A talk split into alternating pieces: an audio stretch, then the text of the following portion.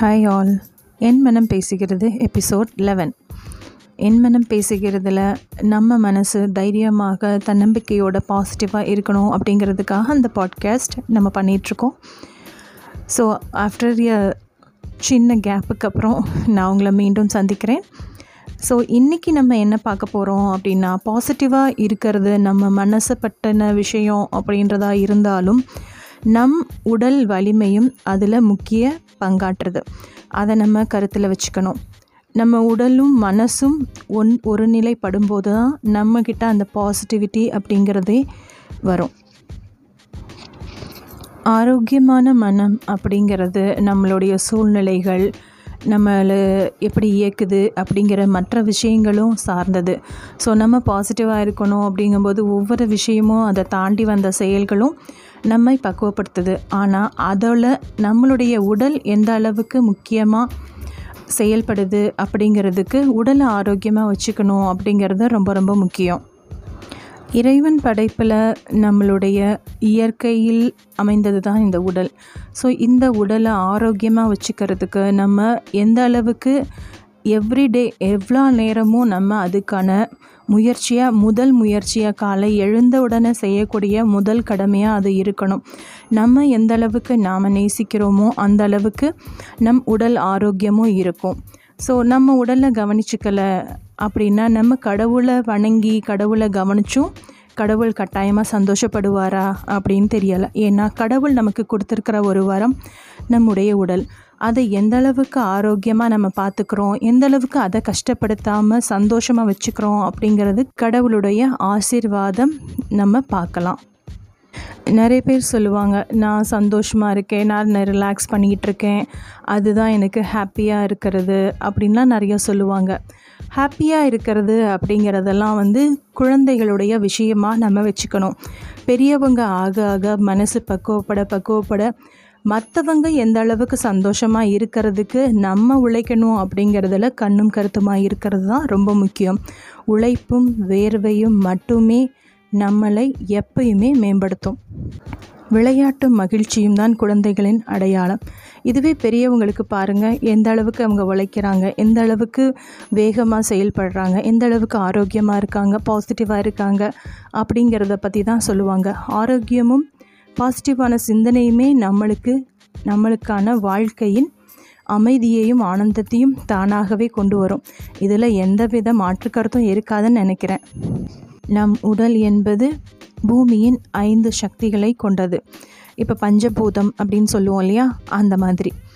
So ஆகாயம் அப்படின்னா அது காதுக்கு ஈக்குவலாக சொல்லுவாங்க. மூக்கு அப்படிங்கிறது காற்று கண் அப்படிங்கிறதுக்கு வந்து நெருப்புக்கு சமமாக சொல்லுவாங்க. நாக்கு அப்படிங்கிறது நீரையும் உடம்பு அப்படிங்கிறத பூமியையும் உள்வாங்குவதாக சொல்லுவாங்க. நமக்கு நாடி பிடிச்சு பார்க்குறவங்களும் இந்த மாதிரி அதிகமாக வாயு அதிகமாக இருக்குது நீர்ச்சத்து குறைவாக இருக்குது அந்த மாதிரி அவங்க கணக்கிடும் போது நம்ம உடல் ஐந்து புலன்களாலும் அந் பஞ்ச பூதங்களால் செய்யப்பட்டது அப்படிங்கிறது நம்ம ஞாபகம் வச்சுக்கணும்.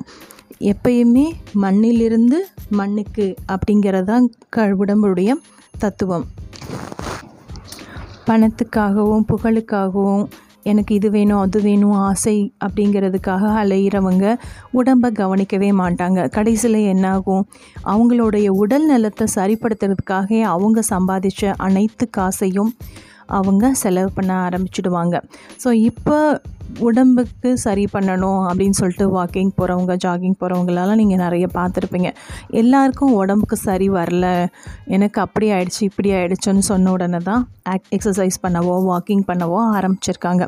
ஸோ அந்த மாதிரியெல்லாம் வந்ததுக்கப்புறம் செய்கிறதுக்கு முன்னாடி இது நம்மளுடைய வாழ்க்கையின் ஒரு பங்கமாகவே ஆயிடுச்சு அப்படின்னாக்கா அந்த மாதிரி ஆஸ்பத்திரிக்கு போய் நம்ம கொடுத்து நம்மளை டெஸ்ட் பண்ணிவிட்டு பண்ணணுங்கிற அவசியமே இருக்காது.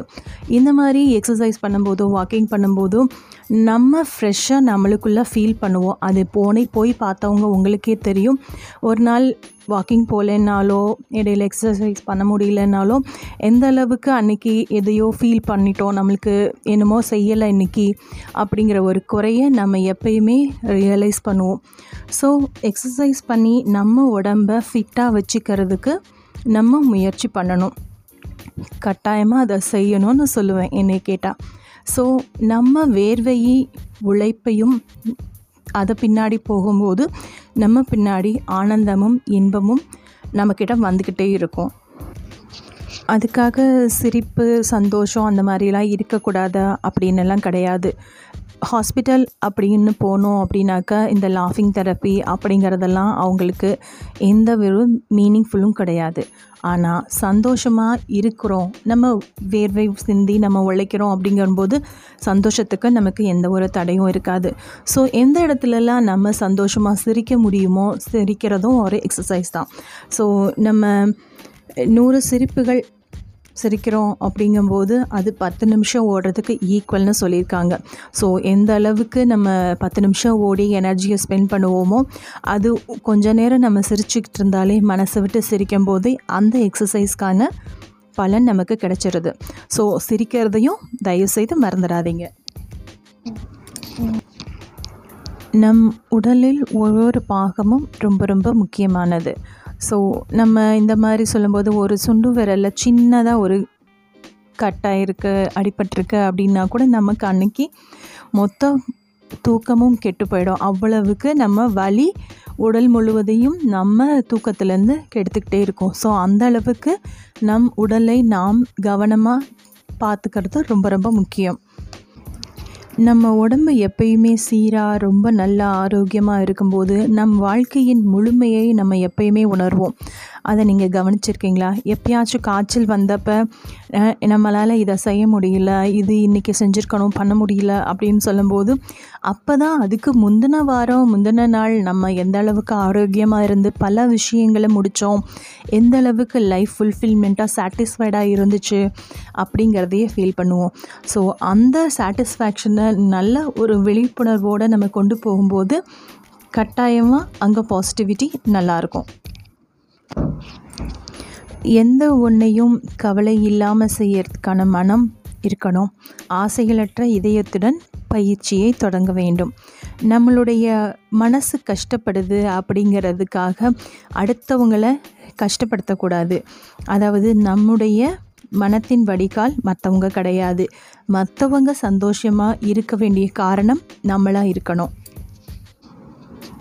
அதாவது நம்ம இருக்கிறது மற்றவங்களுக்கு ஆனந்தத்தையும் சந்தோஷத்தையும் கொடுக்குற மாதிரி நம்மளுடைய இருப்பு இருக்கிறது தான் நம் உடல் ஆரோக்கியத்தின் முக்கியத்துவம்.